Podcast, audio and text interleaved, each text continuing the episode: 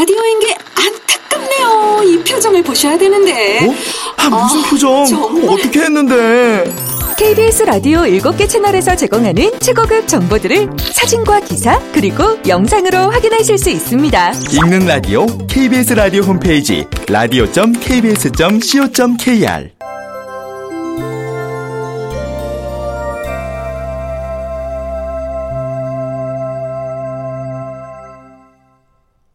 라디오 극장.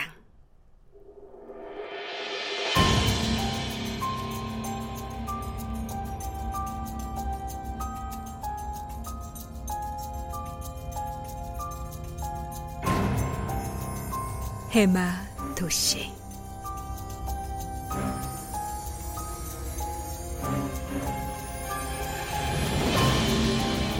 원작 김희 극본 노상원 연출 김창회 스물일곱 번째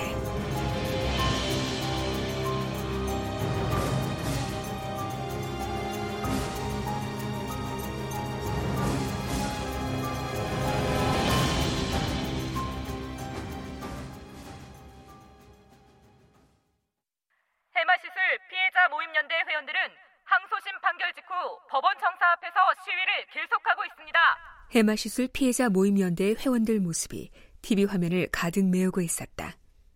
그들은 플래카드를 허리까지 들어올리고 두세 줄 겹쳐 서 있었다. 화면이 바뀌자 턱수염이 난 중년의 권총무 인터뷰 장면이 이어졌다. 모순된 판결일 뿐이며 한마디로 눈치 보기식 판결이라 아니할 수 없습니다. 분노를 금할 수가 없습니다. 우리는 끝까지 싸워서 진실을 밝힐 것입니다. 아, 그리고 이 증거가 불충분하다는 판결은 받아들일 수가 없습니다. 여기 이 자리에 있는 피해자 모두가 바로 그 증거입니다. 박영원은 얼어붙은 듯 서서 TV 화면에 시선을 박았다. 우리는 포기하지 않습니다. 우리는 항소를 준비하고 있습니다. 여기에 지금까지와는 전혀 다른 새로운 피해 사례도 이미 확보해 놓은 상태입니다. 네. 뉴스 보고 있어요? 네. 항소를 준비한다고 승산이 있겠어요? 증거만 잡으면요. 이미 증거 불충분이란 판정을 받았는데. 해마 직원 전체를 동원할 수도 있고 S사 비리를 폭로했던 임원, 전도사 이 씨. 해마 직원들은 대부분 자신이 누군지도 모르고 있어요. 박영원 씨. 후자의 경우도 자신들이 갑자기 입장을 바꾼 사실에 의심이나 자각이 전혀 없는 게 현실입니다. 우리한테는 박영원 씨가 있잖아요. 상대는 거대한 조직이에요. 우린 태양 아래 촛불일 뿐이라고. 단 한 번이라도 사회를 위해서 나설 용기가 없다는 거예요? 난 조작 전문 기자였어요. 내 본성은 잊지 마세요. 아니요. 당신은 변했어요.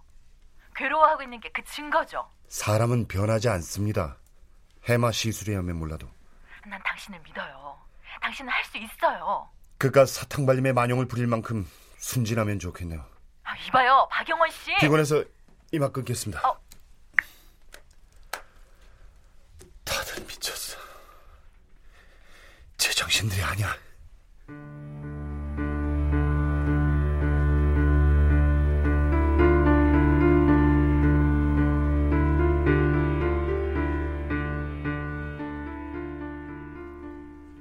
지난밤 박영훈과의 통화에 불안했던 정선아는 퇴근 시간에 맞춰 차를 끌고 해마 클리닉 센터를 찾았다. 회사 앞이에요. 나올 때까지 기다릴게요.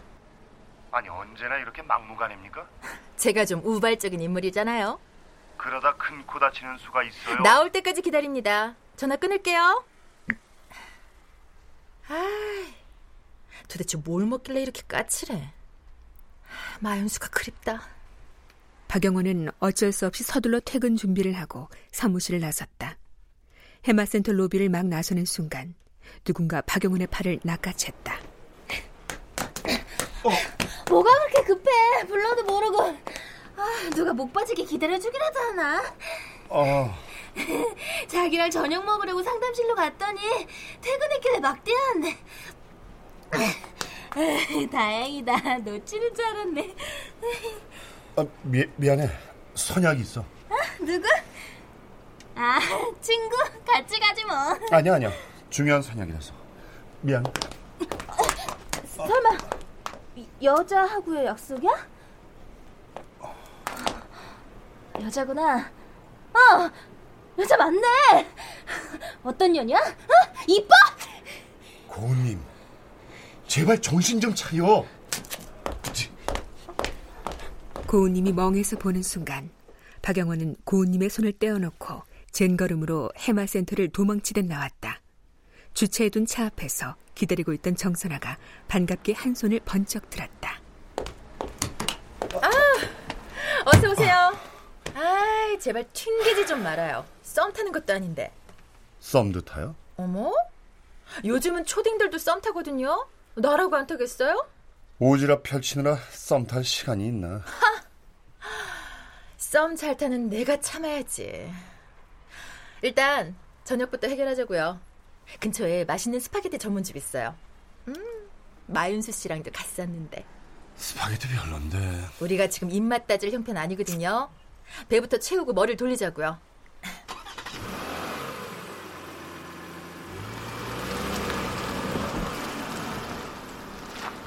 출발하는 정선아의 차창 너머로 박영원은 뚱하게 서서 쏘아보는 고은님을 보았다. 사각미러 속에 갇힌 그녀의 독한 표정이 송곳처럼 박영원의 관자놀이에서 맴돌았다.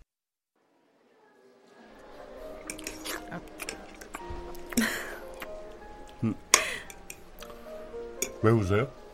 아, 아니 생긴 건 똑같은데 먹는 모양새도 주문한 메뉴도 포 크 돌리는 방향도 다 달라서요. 마윤수? 윤수 씨는 콜라만 마셨거든요. 아, 아무튼 정말 신기하다. 선아 씨.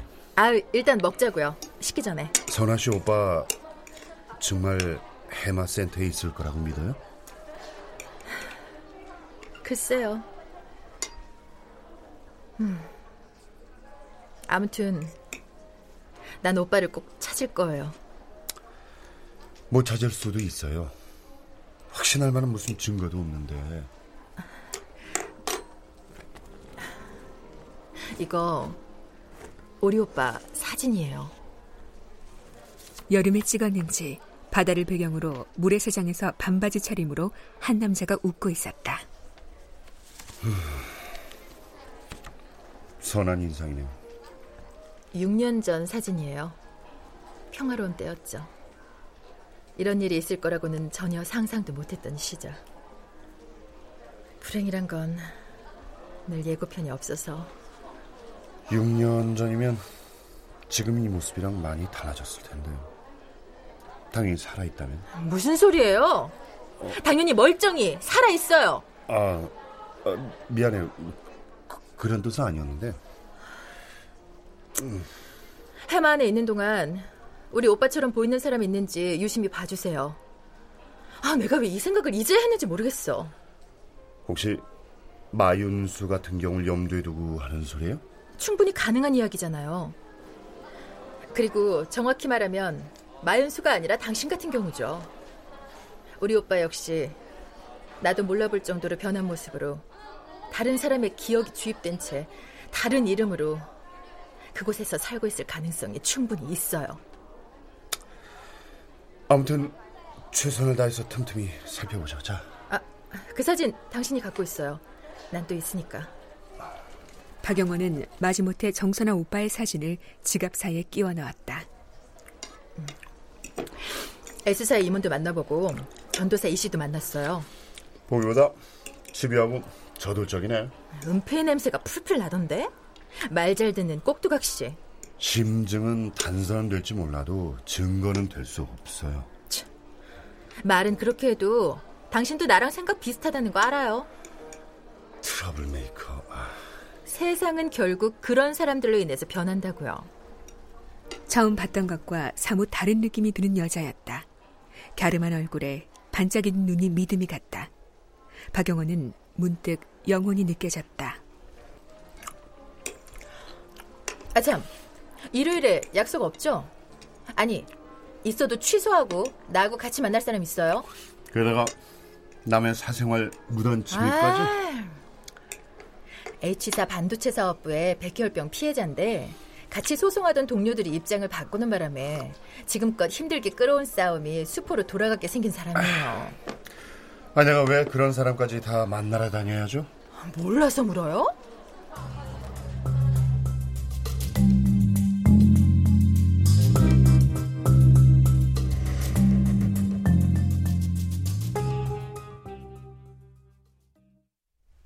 반도체 회사 입사 2년 만에 백혈병 진단을 받고 네 번의 항암 치료를 받아 두 달 전에 골수 이식을 받은 환자였다. 그동안 병원비로만 수천만 원을 썼다고 했다. 이제 더는 싸울 힘도 남아있지 않아요. 지쳤습니다. 우리 같은 사람들은 상상도 못할 만큼 힘드셨겠죠.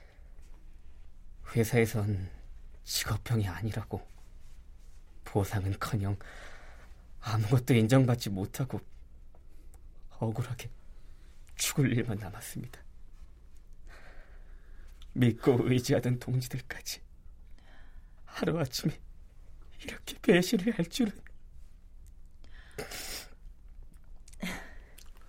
평소 그분들이 혹시 회사 측의 보상 제안이나 유혹에 망설이거나 흔들린 적 있으셨나요? 전혀요. 얼마나 강직하고 절실하게 이 싸움을 이끌었는데 우리 후배들을 위해서라도 싸움을 중단할 수 없다고 외치던 사람들이었어요. 돈에 매수된 건 아니라고 생각하시는군요. 돈에 매수됐다면 힘없는 주먹질이라도 하면서 실컷 욕을 퍼부었겠죠. 하루아침에 사람들이 돌변했다. 정신이 동시에 어떻게 된 사람들처럼 말 그대로 말을 싹 바꾼 겁니다. 그저 자기네가 잘못 판단했다는 거예요. 정말 큰 죄를 지은 사람들처럼 사죄하는 표정으로 죄송해서 죽겠다는 얼굴로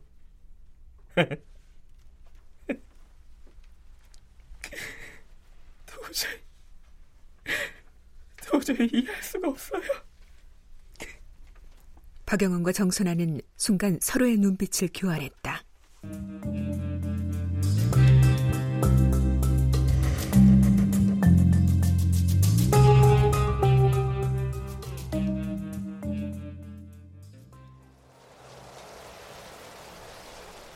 박영원과 정선아는 생각에 빠진 채 차창으로 내리는 빗줄기를 멍하니 바라만 보았다.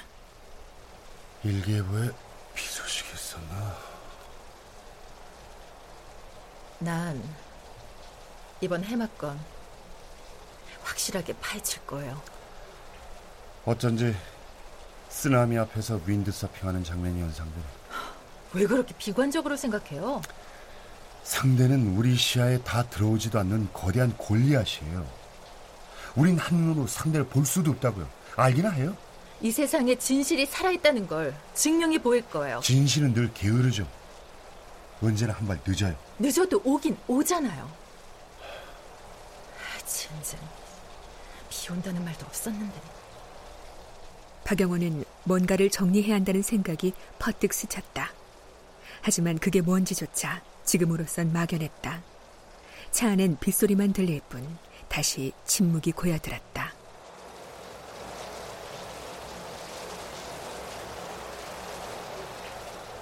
순간 박영원의 머릿속에 어떤 생각이 스쳐 지나갔다. 주체할 수 없어 박영원은 두 손에 얼굴을 묻었다. 어, 어, 왜 그래요? 갈 데가 있는데 같이 좀 갑시다. 어, 어디든지요.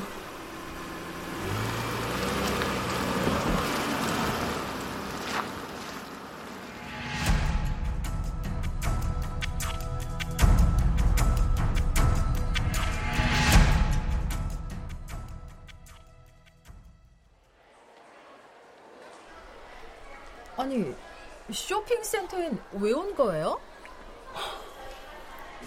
박영원은 대답 없이 제과점, 안경점, 패션 소국 가게를 지나 꽃집 앞에 섰다. 놀란 아내가 휘둥그레진 눈으로 박영원을 빤히 보다가 정선아를 힐끔거렸다. 꽃다발 하나 근사하게 만들어 주시죠. 튤립 스무 송이로. 네. 잠시만 기다리세요. 아, 아, 꽃다발은 갑자기 왜요? 줄 데가 있어서. 아내의 꾹문 입술 위로 눈빛이 흔들렸다. 튤립은 아내가 좋아하는 꽃으로 박영훈이 청혼하면서 안겨주었던 꽃이다. 아내가 꽃다발을 만들기 위해 조용한 몸짓으로 튤립을 골랐다. 아. 뭔가의 손가락 끝이 찔렸는지 아내가 손끝을 입에 갖다 댔다. 여전히 시선을 떨군 채. 어머, 괜찮아요? 네, 죄송합니다. 아, 니 저, 죄송할 것까지는 없는데. 아내가 꽃다발을 마무리하는 동안 박영호는 죄송하다는 아내의 말을 곱씹었다. 꽃다발이 다 만들어지자 박영호는 돈을 지불하고 아내의 손에서 그것을 받아들었다. 솜씨가 좋으시네요. 굳은 얼굴을 한 아내는 대답하지 않았다. 박영호는 뒤돌아 아내가 보는 앞에서 꽃다발을 정선아에게 내밀었다. 아, 나? 나 주는 거예요? 받아요. 어. 갑시다. 어. 어. 박영호는 등 뒤에서 보고 있을 아내의 표정은 확인하지 않았다. 상상도 하지 않았다. 재빨리 정선아의 팔을 끌어 밖으로 나왔다.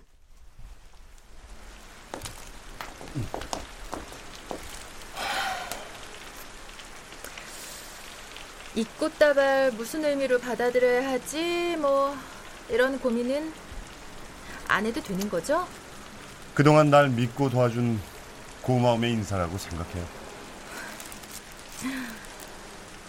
예쁘네요. 당신 아내. 급한 성질만큼 눈치도 빠르네. 아, 이별 선언 뭐 그런 거예요? 나 모르는 척 할 줄도 알아야 아닌가? 아, 꽃다발 받고 이렇게 난감하기는 난생 처음이네. 그럴 거 없어요. 아내를 위한 이벤트에 들러리 세운 것 뿐이니까. 아까 아, 내가 좀 더 호들갑을 떨걸 그랬나? 어? 아, 아무튼 꽃다발 고마워요. 혼전 생각난다. 다음엔 만 원짜리 지폐로 송이송이 포장해 주는 거 부탁해요.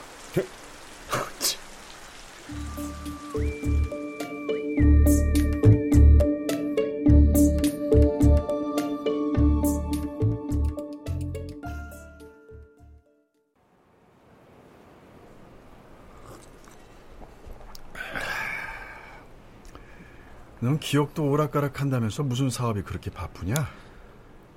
미안하다. 전화도 못 받고. 내 전화 쉽게 만드는 상대가 차라리 여자면 좋겠다. 뭐 여자는 여자지. 아, 아이 자식 의리 없이. 야, 내가 너 호위무사처럼 지켜줬는데 혼자 연애식이나 하고 사실이냐? 아니 여자를 만나고 다니는 건 사실이지. 에이, 연애하는 놈이 얼굴은 썩어가지고. 내 얼굴이? 자고로 남자 얼굴 썩게 하는 여자는 만나지 마라. 응? 남자 기빨리게 하는 여자다. 고은님처럼. 고은님. 제발 여자나 만나면서 정신 좀 차려라. 응? 엉뚱한데 발전기 돌리지 말고 연애 좋잖아. 어, 잠깐만. 음. 이 기자였다. 그에게 알아봐 달라고 부탁했던 걸 떠올리며 박영호는 얼른 통화 버튼을 눌렀다.